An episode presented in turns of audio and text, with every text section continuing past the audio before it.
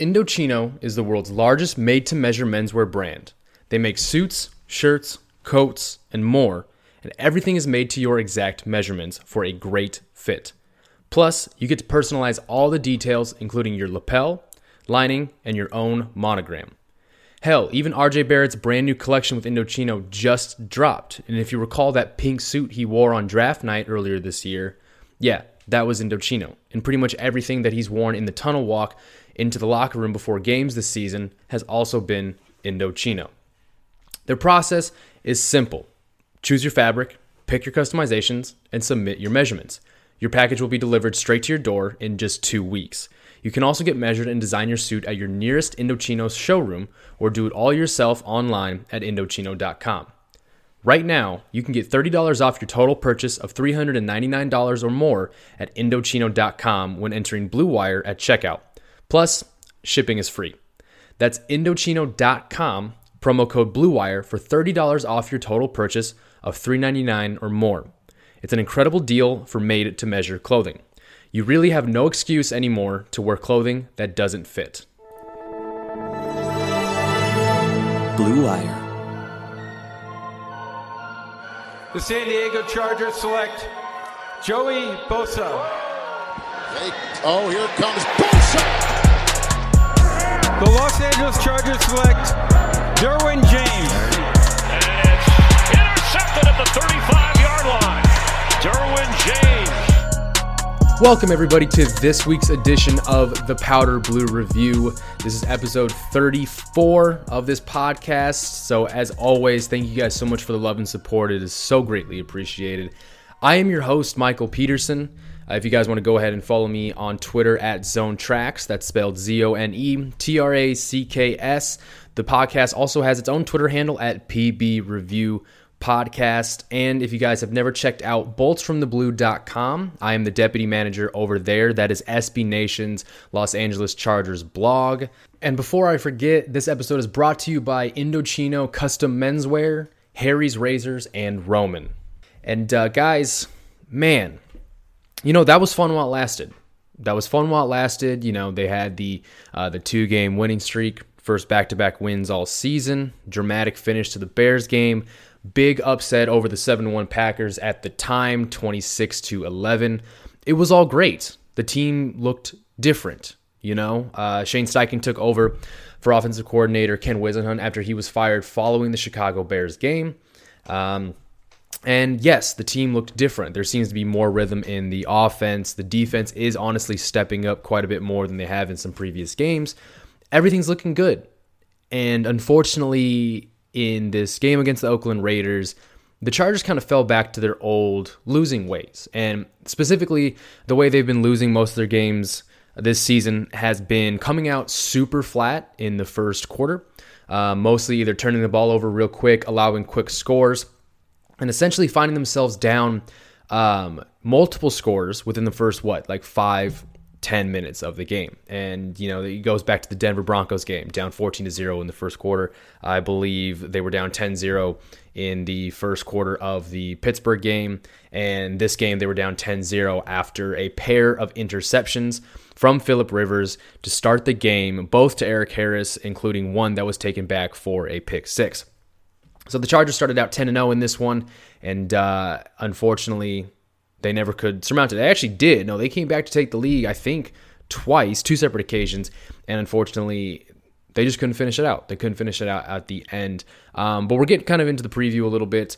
Uh, but you know, show rundown essentially is kind of what we're doing right now. Just kind of recapping what we saw in the LAC Oakland game, trying to make sense of it all, trying to feel a little bit better. I wish I could have given you guys, you know, some immediate reaction to the game, but just with the way it ended, how it went, kind of right back. You know, finally took. It felt like we took a couple steps forward, but took twice as many steps back. Right. Um, the fact that they let up a huge run at the end of the game to allow the win, you know, just could have just stopped them, kicked them a field goal, would have had a much higher chance of potentially winning this game. But no, they literally just shat down their leg and uh, allowed an 18 yard touchdown run by Josh Jacobs. And I, I really just couldn't find the energy to come up and, and speak to you guys about the game right away. I kind of wanted to enjoy the weekend, college football and NFL Sunday, and kind of get you guys something for Monday morning. Hence why I'm recording this um, right now on on Sunday. And to be totally honest, it hasn't been that great of a weekend. Uh, my Iowa Hawkeyes lost a close one to the University of Wisconsin. Um, Chargers obviously already lost. My fantasy hopes and dreams have been crushed repeatedly due to bad luck, bad tinkering, players being hurt. Uh, it just hasn't been my season for a lot of this stuff, man. So uh, it's so tough trying to find a silver lining. But obviously, we're going to do this a uh, little bit of a recap of the game. And as we always do, my weekly surge or static players of the week is how we kind of round this thing out. So, uh, since we've been talking about, let's just kind of get into uh, the game then. So, looking at the stats here um, on paper, uh, things kind of looked good for the Chargers defense and offense, uh, but obviously that didn't translate into a victory this week. Philip Rivers finished 17 of 31 for 207 yards, two touchdowns, and a trio of interceptions, including an interception to seal the game for the Raiders on the final play of the game. Melvin Gordon had his best game rushing since he returned to the Chargers 22 carries for 108 yards, two touchdowns, also added a catch for 25 yards. Austin Ekeler just six carries for 19 yards, but had two touches, or excuse me, two catches through the air, uh, 29 yards, and a touchdown uh, there as well. Keenan Allen, eight catches for 68 yards, saw the most volume for pass catcher in this game. Uh, unfortunately, couldn't turn it into a lot of yards and still has not found the end zone since week three. Mike Williams, just two catches for 55 yards. Again, kind of what he's been two or three catches, um, maybe one big catch in there to make the, the yardage look better, but uh, still hasn't found the end zone at all this season. He's actually second in the NFL with, I believe, I want to say 56 total targets this entire season and zero um, touchdowns. So he's the second most targeted pass catcher or player in general in the NFL uh, without a single touchdown. That's tough. Hunter Henry, though, still as reliable as ever. He started hot in this one. He ended up with four catches for 30 yards and a touchdown, and I believe three of those catches and that score were in the first half. I believe he only had one catch and one target following um, the half, and uh, you know that's kind of something that's questionable as well. Why wouldn't Hunter Henry, your essentially most consistent option in the passing game, not see more looks in a game that you guys kind of needed to put away more uh, than they did? You know, if they were probably up, you know, one more drive into the score, you know, maybe this one still was eked out by the Chargers, but they couldn't. I don't know. In a game where they needed to extend some drives, keep the chains moving, um, Hunter Henry was an afterthought in the second half. That's uh, pretty much for sure. Looking at the defensive side of the ball in this game, Joey Bosa kind of kind of came back down to earth. Unfortunately, in this one, they sent a lot of help to their offensive tackles, chipping, double teaming Joey Bosa. Uh, he only finished this game with two tackles, did have a tackle for loss, however, but because of their game plan to limit Bosa, Melvin Ingram kind of had his best game of the season. In this one, he had seven total tackles. I believe it was third on the team. He did have two sacks two tackles for loss, a pass defended, and two QB hits. So Ingram essentially uh, stuffed the stat sheet in this one, did his best to limit the Oakland Raiders, try to win this game for his team. And quite frankly, that's the most we can really ask of him, right? He did his job, and it was up to everyone else to do the same. Thomas Davis was second on the team with 11 total tackles. Nothing else to be said there. Drue Tranquill played 100% 100% of the snaps on defense in this one. Finished tied for a game high 14 total tackles. And uh, no tackles for loss, no sacks, no splash plays, unfortunately, for the rookie. Desmond King finished with four tackles, one tackle for loss, and Uchenna Nwosu, two tackles, and had the other sack for the Chargers that wasn't on Melvin Ingram. So the team had three sacks, two for Melvin Ingram, that third with Uchenna Nwosu. On the Raiders side of the ball, Derek Carr didn't have to do too much in this one. He just kind of had to, you know, keep drives moving. He finished 21 of 31 for 218 yards and a single touchdown. Josh Jacobs, 16 carries for 71 yards and the game winning score. Jalen Richard, two carries for zero yards, but was the leading receiver for the Raiders, four catches for 43 yards. Rookie Hunter Renfrow out of Clemson University, four catches for 42 yards. He's kind of finding much more of a niche in that offense, definitely becoming uh, more of a consistent, trustworthy option in the Raiders passing game. Tyrell Williams, the former Charger, you know, enjoyed a revenge game victory. This is the second revenge game that a former Charger has been able to accomplish. Uh, the first one was um, against the Houston Texans. Uh, former safety Jahleel Addae got the win in that one. Tyrell gets the win in this one. But he didn't really do too much um, on paper either, just three catches for 25 yards. And then tight end Darren Waller, who's been especially dangerous as of late, just three catches for 40 yards. Defensively, um, Whitehead, Tahir Whitehead for the Raiders tied uh, Drue Tranquill for a game high 14 tackles, one tackle for loss for him. Clelin Ferrell. Now, this was super frustrating because I've talked before that the Chargers allow players or teams in general to reverse course on like negative uh, history. Up to this point, Clelin Ferrell had, I believe, less than 10 tackles and only a single sack so far this entire season through the first nine weeks. Well, Ferrell ended this game with eight total tackles and two and a half sacks. So in this one, he almost doubled his tackle amount and he almost tripled his total sacks in the season. You know, that's that's it. That's the stat. That's just a fact. Um, it's just insane how often this keeps happening uh, against the Chargers. Man, it's it really is something else. Of all the all the crazy, I can't believe it, unfathomable things that consistently happen to the Chargers, this is just another one of those things, unfortunately. Lamarcus Joyner, uh, great, great veteran safety for the Raiders, seven total tackles in this one. Benson Mayowa, a guy that you know you've probably just heard his name, but haven't heard much about him. Uh, so essentially a no-name guy, three total tackles, had one and a half sacks on Philip Rivers. Uh, Maxx Crosby and uh, uh Hurst a defensive tackle and defensive end for the Raiders. Both had a half a sack. And then Erik Harris. He's got a great story, a great story, a bunch of torn knees, um, spent time in the CFL. Uh, you know, finally making it in the NFL. Two total tackles, but did have two interceptions in this one, including that pick six, to really break things open early for the Oakland Raiders. Humans have been shaving for thousands of years, and the secret to a great shave? It hasn't changed much. The ancient Greeks didn't need flex balls or heated handles, and neither do you. That's why Harry's doesn't overcharge you to add gimmicky features to their razors. They focus on delivering what actually matters sharp, durable blades at a fair price. You know, I've actually gotten Harry's, I've gotten the shaving gel, is my personal thing. Um, I went out and tried. Turns out you can find those things at Target. I thought it was just kind of an online brand. Well, they're readily available and their products are nicely placed on Target shelves. So if you guys want to go ahead and give that a shot and don't want to worry about even having to worry about it online, you can do that. Harry's is actually a return to the essential. It's a quality, durable blades at a fair price. It's just $2 per blade. They've cut out the middleman, manufacturing blades in their German blade factory that's been honing precision blades for, I think, over a century.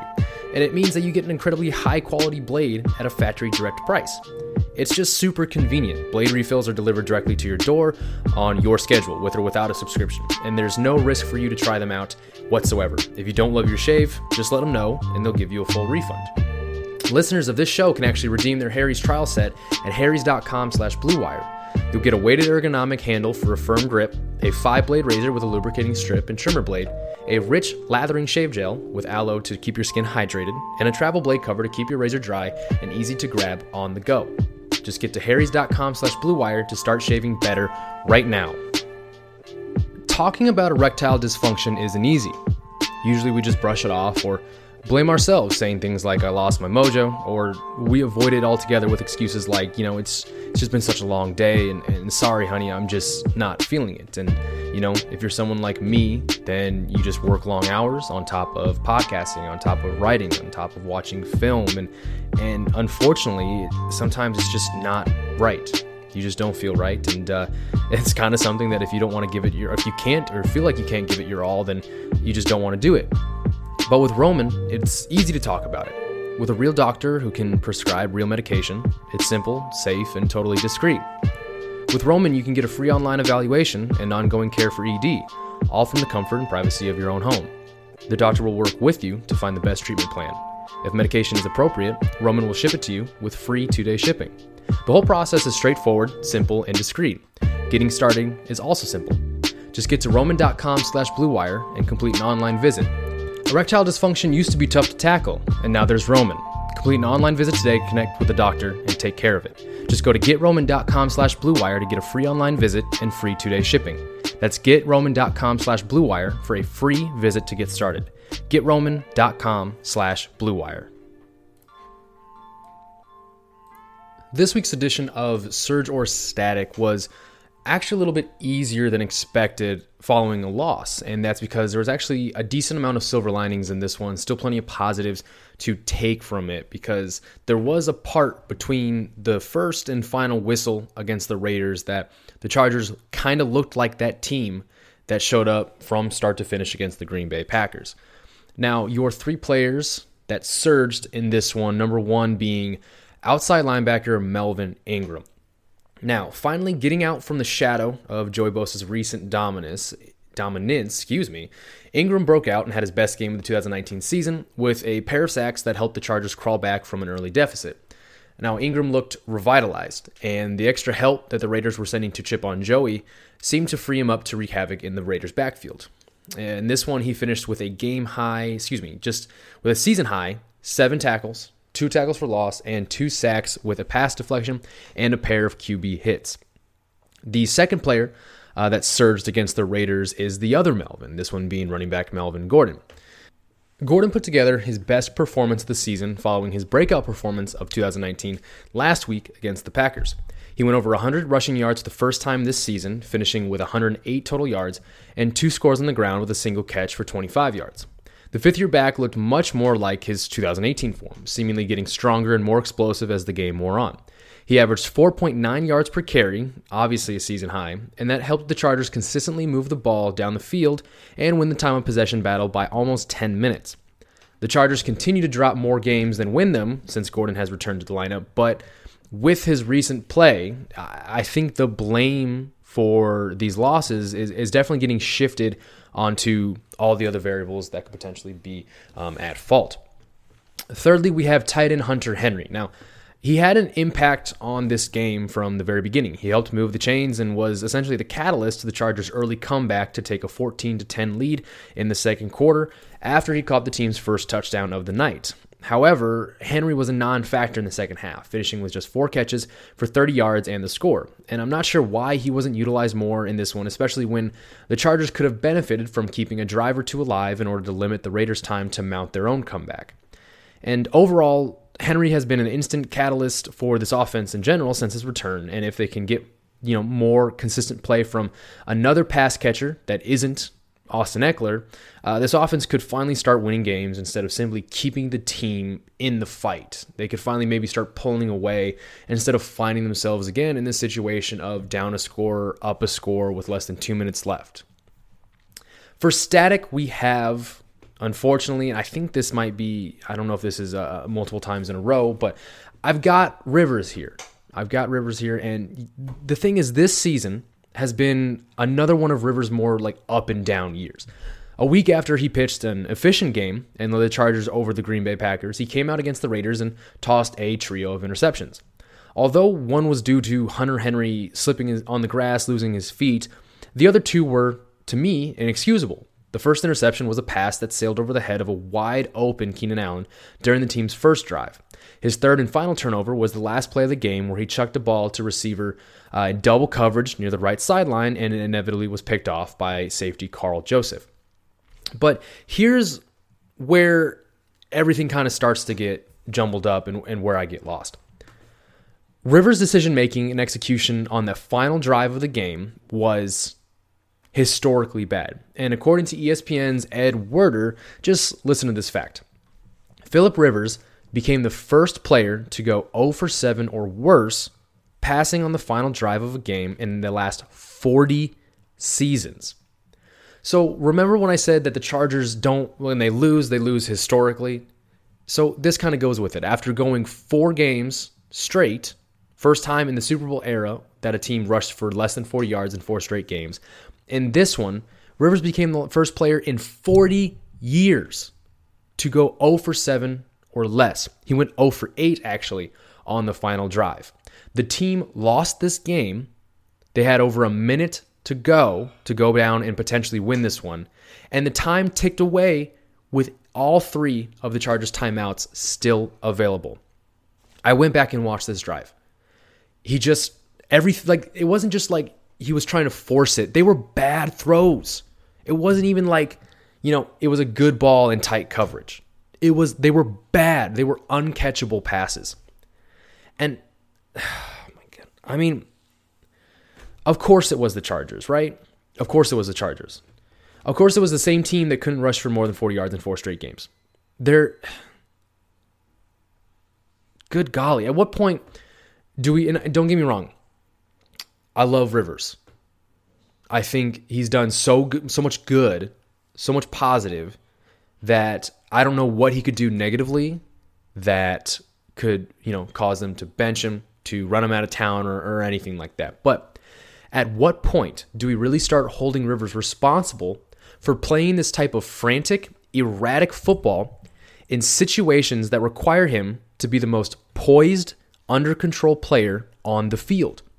At what point do all the things he's done for this franchise kind of start to melt away and leave his current play lying bare on the table for all of us to judge?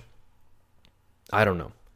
I don't know. It, it's just crazy to me how uh, a player can play pretty much an entire game head on straight, making the right decisions, doing what he can to maybe overcome other variables that he can't control. And then when the team needs him the most, when he has all the experience in the world compared to the majority of the quarterbacks in the league, he can't seem to just put it together slightly. I mean, he didn't he looked like a rookie out there on that final drive. A rookie may have done better.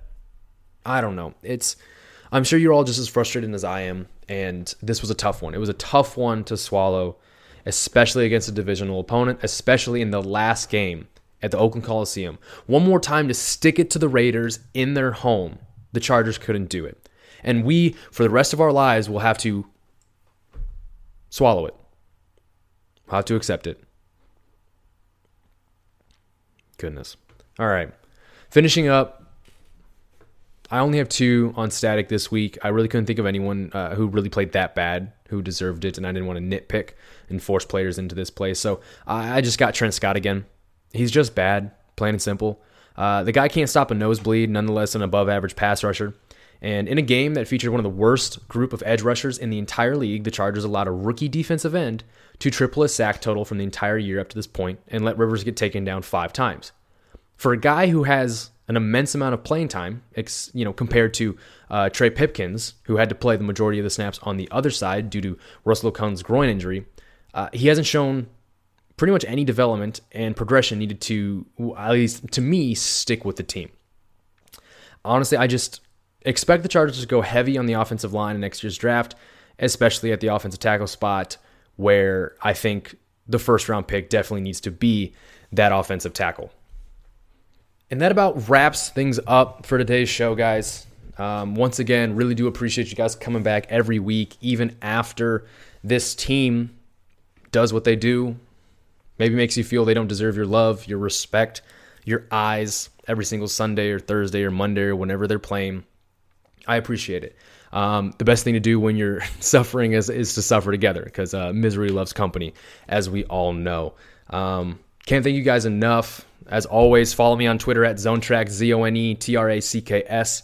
Follow the podcast handle at PB Review Podcast. Go to Bolts from the Blue. Let's start a conversation.